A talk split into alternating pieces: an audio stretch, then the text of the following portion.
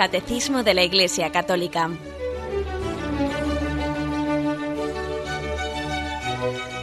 Un programa dirigido por Monseñor José Ignacio Munilla, Obispo de San Sebastián.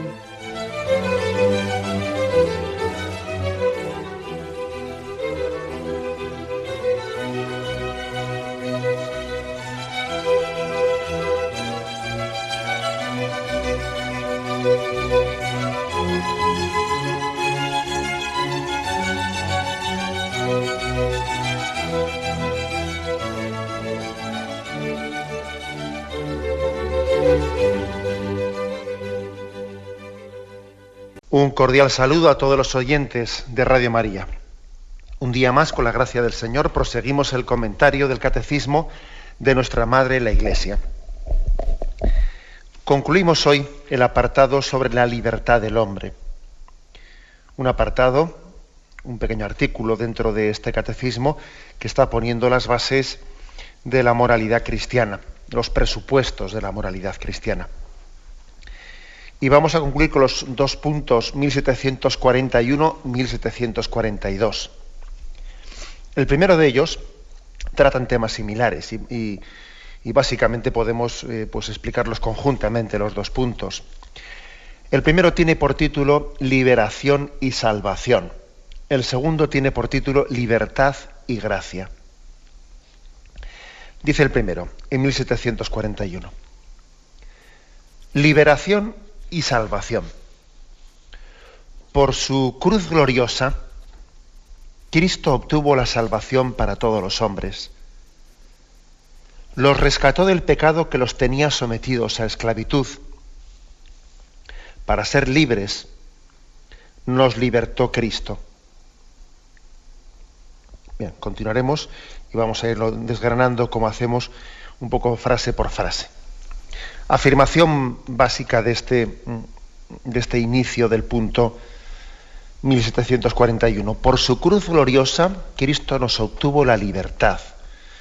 Es decir, eh, la Sagrada Escritura nos habla de la libertad recordándonos que la libertad ha necesitado ser redimida. También la libertad ha necesitado salvación. Cristo ha venido a salvar al hombre entero, porque el pecado había dejado tocadas pues, todas las realidades humanas. ¿no? Cristo ha venido a salvar y a redimir nuestro entendimiento, porque también estábamos inducidos al error. Cristo ha venido a redimir nuestra voluntad, porque estábamos arrastrados pues, por la comodidad. ¿no? Cristo ha venido a redimir nuestros sentidos, porque también nuestros sentidos estaban atraídos o por lo carnal. Cristo ha venido a redimir al hombre entero. Cristo también ha venido a, a redimir la libertad humana, que estaba enferma, ¿no? La libertad humana tiene que ser, por lo tanto, redimida, salvada. Lo increíble, eh, lo increíble es que el modo de redimir la libertad haya sido la cruz haya sido la cruz. El modo de redimir la libertad ha sido hacer un acto de obediencia de Cristo a Dios Padre. Es, la, la paradoja de la cruz. En la cruz hay una paradoja. Cristo nos libera haciéndose obediente. Es más, no ha habido hombre más libre en la historia que Cristo. Y no ha habido acto más libre que la entrega voluntaria de Cristo a la cruz. Por eso eh, hemos tenido ocasión en capítulos anteriores, ¿no? cuando hemos hecho la cristología del, catecismo, hemos tenido ocasión de llamar la atención sobre esas deformaciones que a veces se hacen, se presentan sobre, lo que es la soteriología, sobre lo que es la, cristología, cuando se dice que se presenta el misterio de la cruz olvidando que Cristo entregó voluntariamente su vida en la cruz. Cuando se presenta la cruz, pues únicamente como la consecuencia de que Cristo se hubiese enfrentado con los poderes fácticos de su tiempo y por lo tanto él fue conducido, pero olvidando esa, esa expresión de, de Cristo recogida en el Evangelio de San Juan, ¿no? A mí nadie me quita la vida, soy yo quien la doy voluntariamente. O sea que hay un acto de, de plena libertad, de pleno señorío de Jesucristo al entregar libremente su vida. Por eso la, paradoja, la paradoja es que nuestra libertad estaba enferma por nuestra soberbia, por, el querer hacer nuestro, eh, nuestro plan al margen de Dios, y somos redimidos, la libertad es salvada en un acto de obediencia de Cristo al Padre un acto de obediencia que es plenamente libre, plenamente libre. El problema está en que nosotros nos parece que la palabra obediencia y, la palabra libertad son dos palabras incompatibles. O eres obediente o eres libre. No, no, eso es mentira. Nunca es más libre el hombre que cuando es conscientemente obediente, ¿no? maduramente obediente. Nunca es más libre el hombre que cuando su obediencia es consciente y madura. Nunca es más libre. Esto es lo que Cristo ha venido también a, a demostrarnos, a enseñarnos y por lo tanto, y por ese camino de la obediencia consciente y madura, por ese camino Él en la cruz vino a redimir y a salvar la libertad enferma. Bueno, esa es la afirmación de entrada. Cristo es nuestro libertador, nuestro libertador. Ha venido a liberar mi libertad enferma. Cristo libera mi libertad. Puede parecer un juego de palabras, no, pero no, no, no. Es una de las realidades más auténticas y más centrales de nuestra existencia. Mi libertad enferma ha sido redimida por quien ha venido a liberarme por Cristo. Bueno, la cruz, por tanto, para nosotros es signo de, liberación, signo de libertad. En ella ha muerto la esclavitud y ha nacido el hombre libre. El hombre libre. En ella han sido rotas las cadenas del hombre. En el acto de obediencia de Cristo al Padre ha sido vencida definitivamente la tentación de, Satanás, quien ha venido, quien, quien hace, ejerce una acción sobre nosotros de esclavitud. Ese es, digamos, el principio teológico, la afirmación mm, frontal que hace el catecismo. La experiencia nuestra, pues yo creo que la experiencia es bastante clara, ¿no? Me refiero a quien tiene un poco, un poco de experiencia de vida espiritual, un poco, o sea, que es que todos nosotros somos principiantes, todos y todos estamos en los inicios, ¿no? Pero somos conscientes de que el mundo y cuando digo el mundo, eh, me estoy, estoy, hablando pues, en el sentido uh, juánico de la palabra, ¿no? en el sentido juaneo. Sabemos que, que el Evangelio de San Juan habla del mundo mm, como eh, lo contrario, ¿eh? como lo contrario al mundo, a los valores del reino. Vosotros no sois de este mundo, dice él, ¿no? Cristo ha venido a liberarnos de este mundo el Evangelio de San Juan utiliza la palabra el mundo como lo que es contrario a los valores del reino que Cristo viene a instaurar. Bien, pues yo creo que a poca experiencia que tengamos somos conscientes de que este mundo nos promete libertad y sin embargo nos esclaviza. Mientras que Jesucristo nos da una ley y nos libera. Mira tú por dónde que contraste. Fíjate tú bien. El mundo te promete libertad y te esclaviza. Jesucristo nos da una ley y nos libera. Si es que es la parábola del Hijo Pródigo. A él el mundo le prometió libertad y le esclavizó. Mientras que su padre le daba una ley, pues la ley que era el vivir como hijo en el seno de la casa.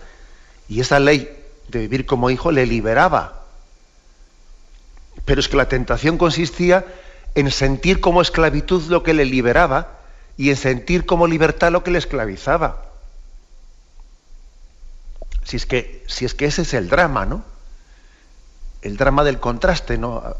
Que Cristo ha venido a, bueno, pues yo diría, a redimir, haciendo que se caiga ese velo que tenemos en nuestros ojos de una percepción enferma. Porque es verdad que tenemos una sensibilidad que percibe equivocadamente ¿no? pues esa realidad. Ve libertad donde hay esclavitud y ve, esclavitud donde hay libertad. O sea, es un principio de que, nos cuesta, pues, o sea, que tenemos un, un problema de paladar.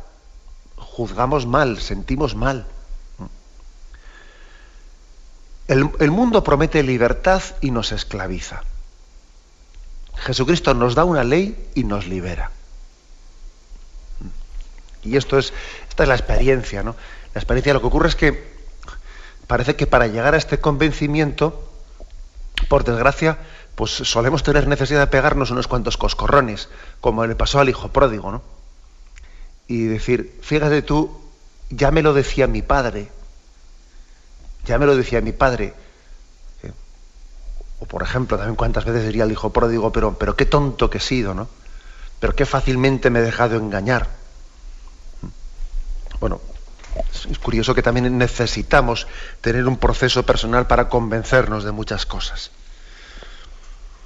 El caso es que yo creo que estamos, que la propia sabiduría, eh, sabiduría popular, ha ido, ha ido comprendiendo mm, pues que no es, oro todo lo que reluce.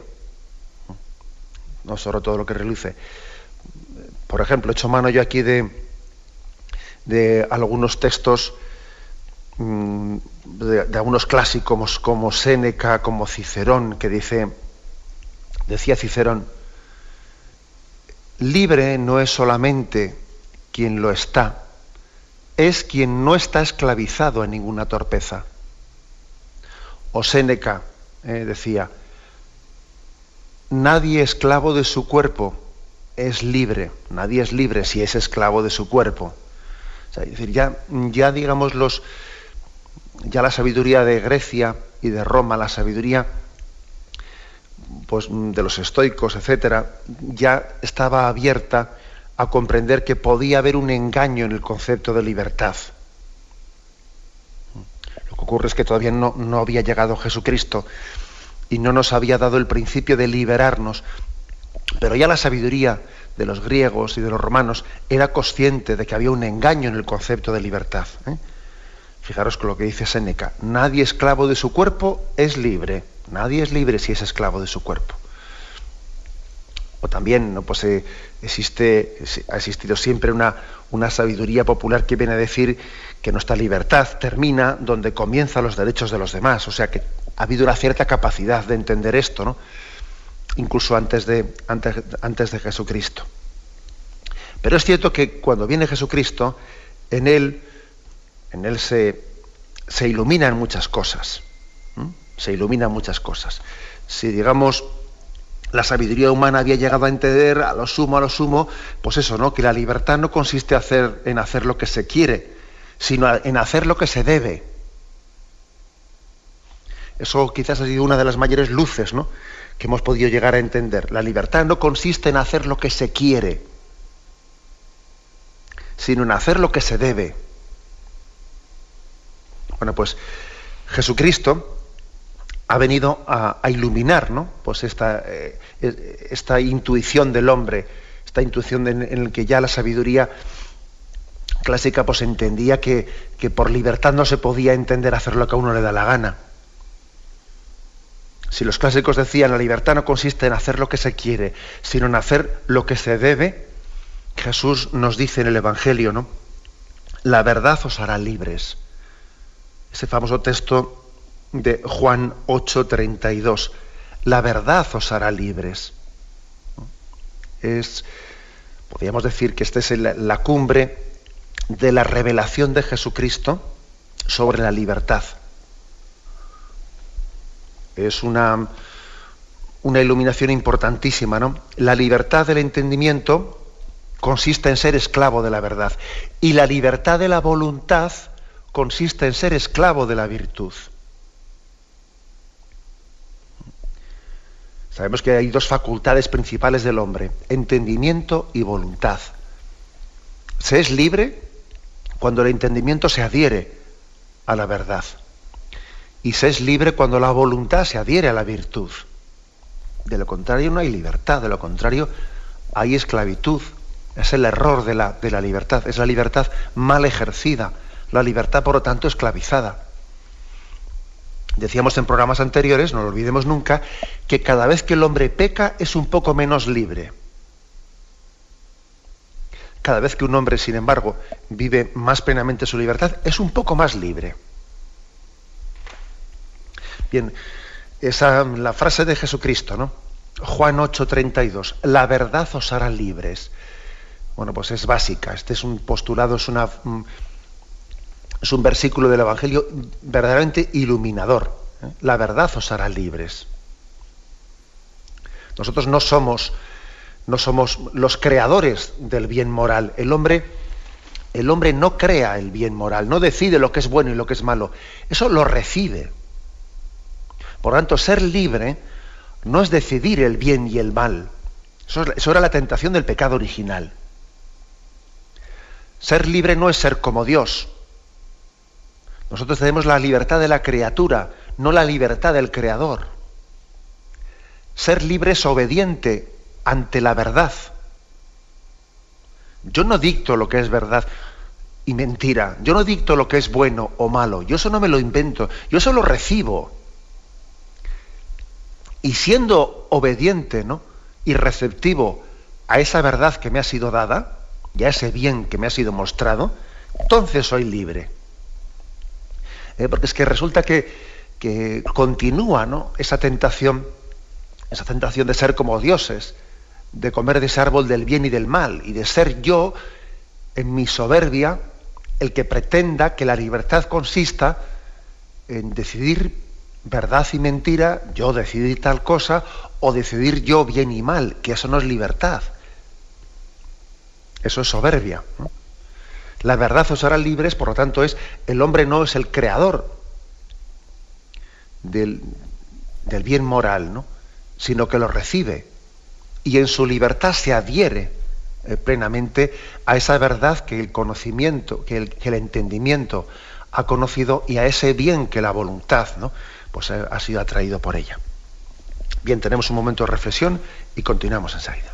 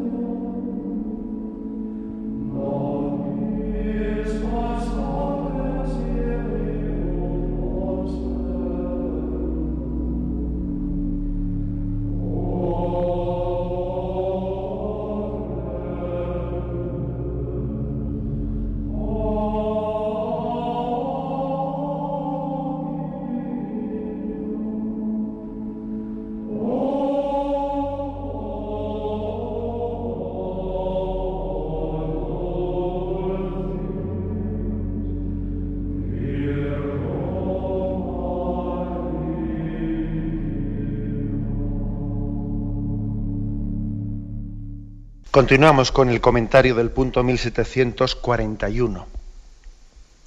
Tenía este título Liberación y Salvación.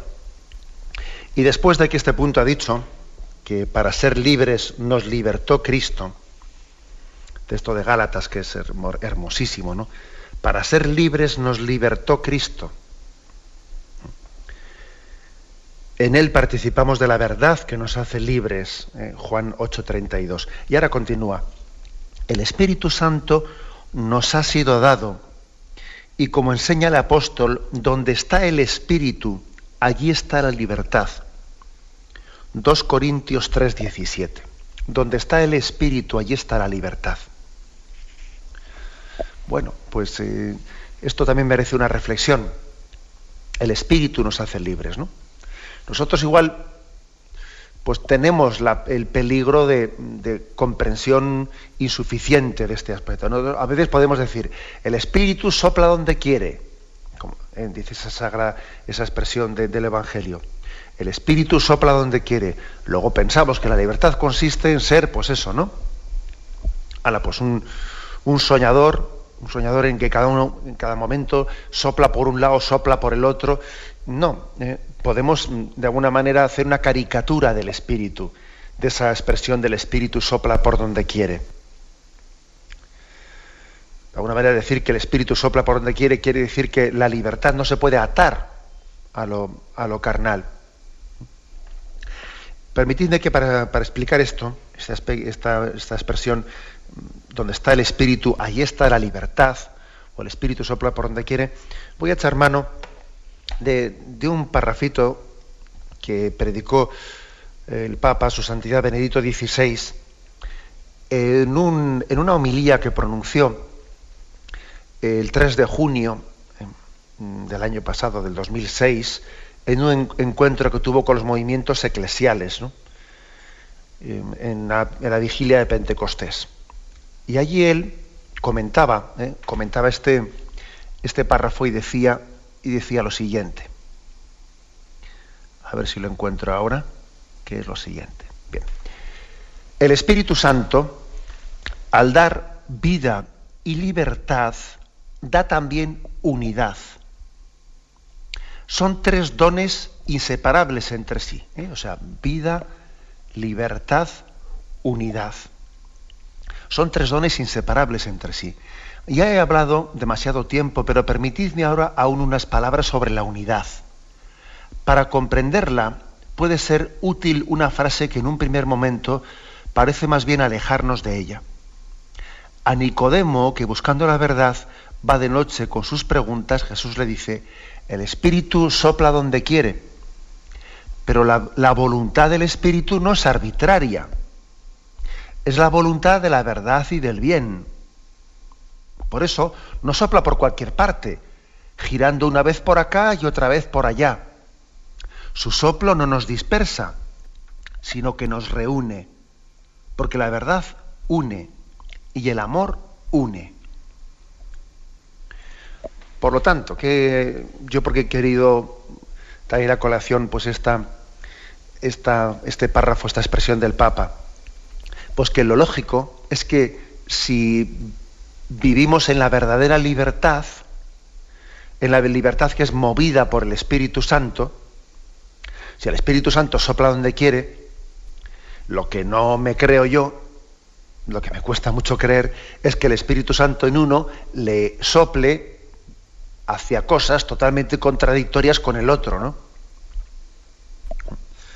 Y entonces, una, una prueba de que la libertad no es, no es verdadera es el hecho de que uno, o que está enferma, quiere decir la libertad, ¿no? Es que uno, justificándose en que es libre, obra de una manera totalmente contradictoria con otro que también dice que está obrando eh, y se justifica de esa manera en que es libre. Pues vamos a ver, pues uno de los dos estará equivocado o lo estarán equivocados los dos. Porque lo que no puede ser es que el Espíritu Santo se contradizca a sí mismo. O sea, si la libertad, perdón, si la libertad es auténtica, lo lógico es que quien, obra, los que obran libremente, mm, se conjuntan. No tiene por qué ser iguales entre ellos, no, pero, pero están en, sintonía, están en sintonía y construyen conjuntamente, ¿no? Por lo tanto, un signo de que la libertad no es bien utilizada es que se utiliza para, vamos, pues no para unirnos, sino para separarnos. Se puede, ¿eh? no se puede mm, estar recurriendo eh, a ese argumento de que el Espíritu nos, nos, hace libres, el Espíritu sopla por donde quiere, para que lleguemos a tener opciones contradictorias entre nosotros. Cuanto más unidos estamos entre nosotros, más libres somos. Más libres somos. Entonces sí, hay más probabilidades de que el Espíritu Santo es el que está moviendo nuestra libertad. Si entre nosotros hay un, caos, una pues entonces no, eso no es libertad, eso es otra cosa. El caos, el caos está producido pues por, bueno, pues ya lo vemos por lo que, fue la Torre de Babel, una de las primeras manifestaciones del pecado, la Torre de Babel, es la dispersión, es la fragmentación, es el no entenderse, es el hablar idiomas distintos, o sea, es el, el lenguaje del espíritu, sin embargo, unifica, nos hace uno, confluye en la utilización en, el ejercicio de la libertad. Hace que la libertad nos vaya construyendo de manera conjunta. Por eso la, cosa es bastante clara. ¿no? Eh, una de las formas de, de ver, por lo tanto, si la libertad es verdadera, es ver si hay unidad entre nosotros y tenemos capacidad de construcción común ¿eh? de una sociedad y de los valores del reino. Porque es que, por desgracia, a veces hemos invocado la libertad pues para hacer cada uno de su capa un sayo y para ser un francotirador. Y un francotirador me refiero a alguien que va por libre, que invoca su libertad pues para decir que es que él no, él, no se puede encuadrar con nadie porque él es muy libre y entonces, claro, yo es que soy de una manera de ser que eso de trabajar en equipo, eso de trabajar conjuntamente, a mí eso no me va, ¿no? Mi carisma, mi carisma es el de ir por libre. Bueno, pues eso no es un carisma. ¿eh? Eso es una, una libertad enferma, una libertad enferma de, de las propias tendencias y esclavitudes. No se puede invocar la libertad pues, para eh, justificar una falta de comunión con los demás, una incapacidad de trabajo y de integración comunitaria. ¿eh? no se puede invocar tal cosa. Bien, tenemos un momento de reflexión y continuamos enseguida.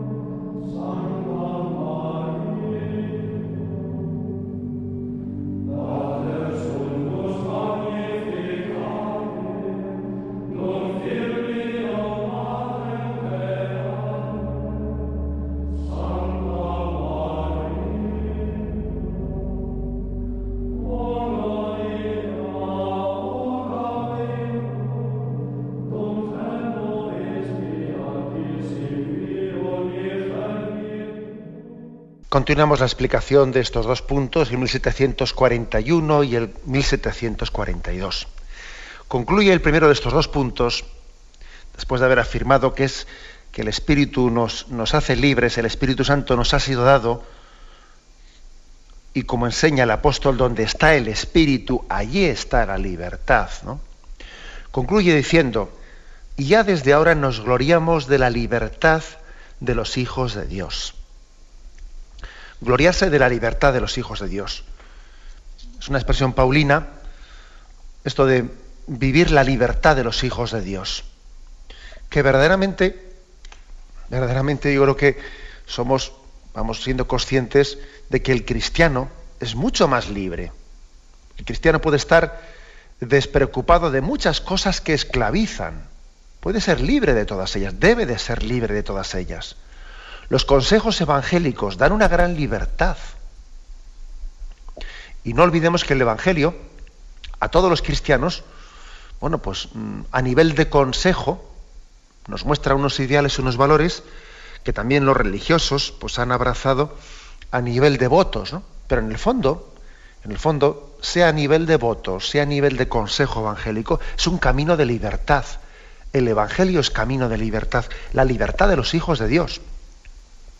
Hay que ver cuántas esclavitudes, cuántas cosas que agobian.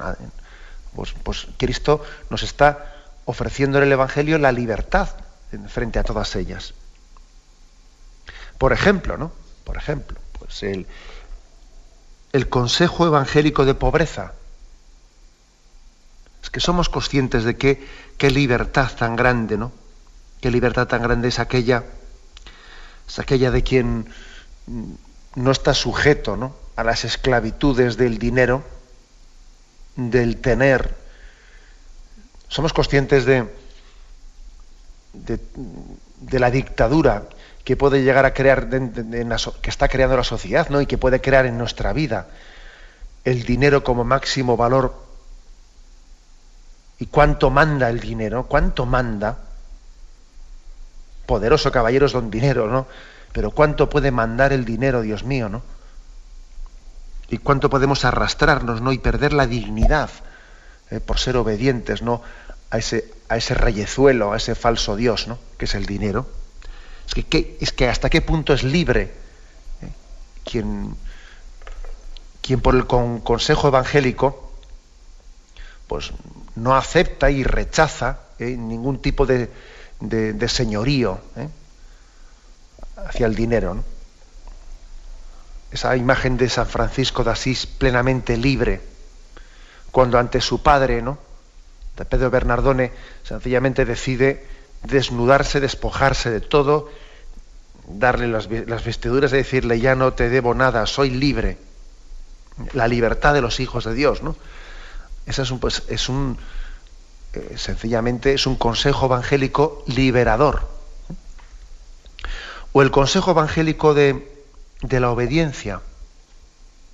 El Consejo Evangélico también de la Obediencia, pues bueno, nos está liberando de muchas cosas, del afán de poder, del afán de prestigio, del afán de ser pues uno mismo el que, el que controle todas las situaciones, el que sea el perejil de todas las salsas, ¿no? El pretender siempre tener mi yo en el centro de todo, ¿no? Y hacer las cosas no por su, no por el bien y no por la verdad, sino por ser yo el que sea el protagonista de las cosas. Entonces, la obediencia nos libera y nos preserva de todo ello. La obediencia nos preserva, el espíritu de obediencia nos preserva, nos libera de un yo, de un egocentrismo eh, que pretende sentarse en un sillón y tener un señorío sobre todo, ¿no? ¿Sabéis aquel que decía que, que temo que las cosas me importen más por, por mías que por verdaderas. Ojo con eso. ¿eh? Ojo cuando a alguien las cosas le, le, le, afectan más por suyas que por verdaderas, le preocupan más por suyas. ¿no? Si lo importante no es, no es mi yo, lo importante es la verdad. Lo importante no es yo quedar bien, quedar mal, lo importante es la verdad y el bien en sí mismos. Por lo tanto, la obediencia nos libera de un yo eh, que pretende alcanzar un protagonismo que no le corresponde. Y el tercer, consejo evangélico, ¿no? pobreza, castidad, eh, la, obediencia y castidad. ¿no? También la castidad es liberadora, vivir la virtud de la castidad. ¿no? Bien sea eh, a nivel de voto, bien sea a nivel de virtud, pero es, es liberadora porque nos, libera de la esclavitud de la carne, de las pasiones que pueden llegar a anular la voluntad, que pueden estarse imponiendo, imponiendo a la elección libre del hombre. Que no es lo mismo lo que quiero que lo que me apetece, no es lo mismo. Y uno de los dramas de esta generación es que confunde quiero y me apetece lo confunde y eso es un drama tremendo. Cuando alguien funciona por el me apetece, no es libre, es esclavo. Y lo gordo es que luego dicen, no, es que yo quiero, hago lo que quiero. No, no, haces lo que te apetece, que es muy distinto. Que es muy distinto. Luego, fijaros bien, ¿no? Pues los, los tres consejos evangélicos, ¿no? Pobreza, castidad, obediencia, son tres consejos evangélicos que lo que hacen es preservar la libertad de los hijos de Dios. La libertad evangélica, ¿no? Que, que realmente engrandece al hombre. Bueno, pues damos un paso más. ¿eh? Vamos a introducirnos ahora en el punto 1742, que incide básicamente en los mismos temas que el anterior. ¿eh? Libertad y gracia. La gracia de Cristo no se opone de ninguna manera a nuestra libertad, cuando ésta corresponde al sentido de la verdad y del bien que Dios ha puesto en el corazón del hombre. por lo tanto, dice, no hay ningún conflicto entre gracia y libertad. Todo lo contrario, están perfectamente integradas, ¿no? Siempre y cuando, claro, siempre y cuando la libertad corresponde al sentido de la verdad. Claro. El problema está, el problema está, bueno, que algunos, no sé si habéis escuchado esta expresión, eh, que es de este, este, creo, creo que es de este famoso psiquiatra español Enrique, Enrique Rojas, ¿no? Una expresión que él decía, algunos confunden no tener tabúes con no tener principios. Y es que ha habido aquí una, pues una sociedad, digamos, liberal, que dice, no hay que tener tabúes, hay que dejarse llevar, ¿no? O sea, por, por la espontaneidad. Y aquí algunos han confundido no tener tabúes con no tener principios. Déjate llevar. ¿eh? No te reprimas. Pero hombre, Sencillamente eso es, dejar que el motor de nuestra vida, el motor de nuestra existencia, eh, sea de alguna manera las propias pasiones, ¿no? Y, han confundido no tener tabúes con no tener principios. El hombre tiene que ser conducido por una verdad que mueve la voluntad. Si no es la verdad la que mueve tu voluntad, bueno, pues de alguna manera vas a ser arrastrado por unas pasiones.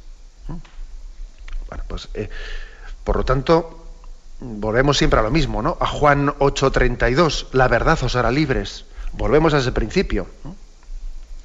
Bien, continúo con este, este punto, 1742. Al contrario, como lo atestigua la experiencia cristiana, especialmente en la oración, a medida que somos más dóciles a los impulsos de la gracia, se acrecienta nuestra íntima verdad y nuestra seguridad en las pruebas, como también ante las presiones y coacciones del mundo exterior. Por el trabajo de la gracia, el Espíritu Santo nos educa en la libertad espiritual para hacer de nosotros colaboradores libres de su obra en la Iglesia y en el mundo. O sea que hay que decir que el mundo está lleno de pruebas. Estamos, vamos, totalmente rodeados de, presiones, coacciones del mundo exterior que, que, hacen que la libertad, bueno, pues haya que lucharla. Y que sea, pues sea, sea, sí, por una parte la libertad es un don de Cristo, pero es una tarea, es un don, pero también es una tarea que hay que lucharla, ¿no? Y, y que a veces nos cuesta, nos cuesta mucha, nos cuesta sudor y lágrimas ser libres ante tantas presiones, ante tantas presiones. A veces, por ejemplo, decir que no y decir, porque uno tiene que decir en conciencia, tiene que decir no. Yo he escuchado a muchas, personas pues, decir cómo mm, les ha costado mucho crecer en madurez, ¿no? Para poder llegar a tener la libertad de saber decir que no ante un ambiente hostil y un ambiente que les quiere conducir a donde ellos en conciencia creen que no deben de ir. Y, decir que no pues sabes, eso, eso es heroico muchas veces y supone haber luchado, supone haber sufrido, supone también haber llorado y supone, eh, bueno, pues haber, haber sufrido todo una lucha interior para que uno sea libre y sepa decir que sí cuando en conciencia sabe que tiene que decir que sí, aunque le cueste, y sepa decir que no cuando sabe que tiene que decir que no y no por ser complaciente, eh, pues, pues acabar diciendo lo que uno no quería haber dicho. O sea que la libertad, la libertad es una, lucha, es una batalla. Es una batalla en la que no estamos nunca solos, sino que la gracia nos asiste, que es aquí lo principal que se nos quiere decir. La gracia está sanando el hombre, ¿no? La gracia no nos deja de la mano. O sea, el Señor no se limita a mandarnos cosas, sino que te dice, yo te acompaño. ven, que te agarro de la mano, yo voy contigo. Es pedirnos algo, pero al mismo tiempo acompañarnos, ¿no? Sin dejarnos solos en ese caminar. La gracia acompaña, asiste, inspira, sostiene eh, al hombre en el ejercicio de su, de su libertad. Termina este punto del Catecismo 1742 em, poniendo, trayendo aquí ¿no? una colación una oración colecta de la liturgia eh, católica, de la oración colecta del domingo ordinario 32. Y dice así, Dios omnipotente y misericordioso, aparta de nosotros los males, para que bien dispuesto nuestro cuerpo y nuestro espíritu podamos libremente cumplir tu voluntad. Es decir, que en esta oración colecta lo que se viene a decir es que necesitamos de la gracia de Dios para poder obrar libremente. El hombre no es libre sin la gracia de Dios. Si la gracia de Dios es fácil presa ¿eh? de esclavitudes, porque dice, se pide al Dios omnipotente y misericordioso, o sea, al que lo puede todo, y al mismo tiempo al que tiene compasión de nuestra debilidad, a ese que tiene poder y al mismo tiempo tiene misericordia, a él se le pide que aparte de nosotros los males que nos esclavizan, para que así podamos cumplir libremente su voluntad. O sea, que sería erróneo, erróneo, pues el, hacer una visión eh, de la libertad como si el hombre fuese totalmente capaz. ¿eh? Yo siempre he dicho que una de las mayores herejías que andan por ahí sueltas es decir esa frase de querer es poder. Pues no, señor, no es verdad. Querer no es poder. Sin la gracia de Dios, pues muchas cosas que queremos somos impotentes para realizarlas. Sin la gracia de Dios no somos libres. nuestra libertad está muy limitada, está enferma. Luego, importantísimo recurrir, o sea, importantísimo que los cristianos em, unamos eh, la gracia a la libertad. Somos mendigos de la gracia. Y gracias a que podemos ser mendigos de la gracia, pues también la gracia nos obtiene el don de la libertad que, es un regalo del cielo, pero que al mismo tiempo tiene que ser una lucha interior del hombre. Las dos cosas son, ciertas. Y aquí terminamos diciendo, pues claro que si los, si clásicos, si los griegos y los romanos, ¿no? Hablaban, como hemos dicho antes, ¿no? esas citas de Séneca, de Cicerón, hablaban de la importancia eh, de ser libres, libre, decía Cicerón, no solamente quien lo está libre, es que no, no se esclaviza ninguna torpeza, decía Cicerón. O Séneca, nadie es esclavo de su nadie esclavo de su cuerpo es libre. Bien, pero a, Cicerón, a Séneca, les faltaba la gracia de Cristo. Ellos todavía no habían sido, no, habían conocido a Jesucristo. Y entonces eh, podían conocer el ideal, pero faltaba la gracia de Cristo para hacer, para hacer accesible a nosotros ese gran ideal. De poco nos sirve, ¿no? Que el hombre sueñe en ser libre si la gracia no viene a darle la capacidad ¿no? de, de poder obrar en libertad. Bueno, pues terminamos diciendo eso, ¿no? Gálatas 5.1. Para ser libres nos libertó Cristo. Y entonces Él ha hecho que el ideal del hombre de ser libre esté al alcance, está a nuestro alcance, que no sea un sueño bonito, sea que sea una realidad, que podamos vivir y realizar la libertad de los hijos de Dios. Qué hermoso es ser libre en Cristo. Y qué hermoso, qué hermoso es poder decir, a imagen y semejanza de Jesucristo somos libres, ¿no? Hijos, hijos libres de Dios Padre. Me despido con la bendición de Dios Todopoderoso, Padre, Hijo y Espíritu Santo descienda sobre vosotros. Alabado sea Jesucristo.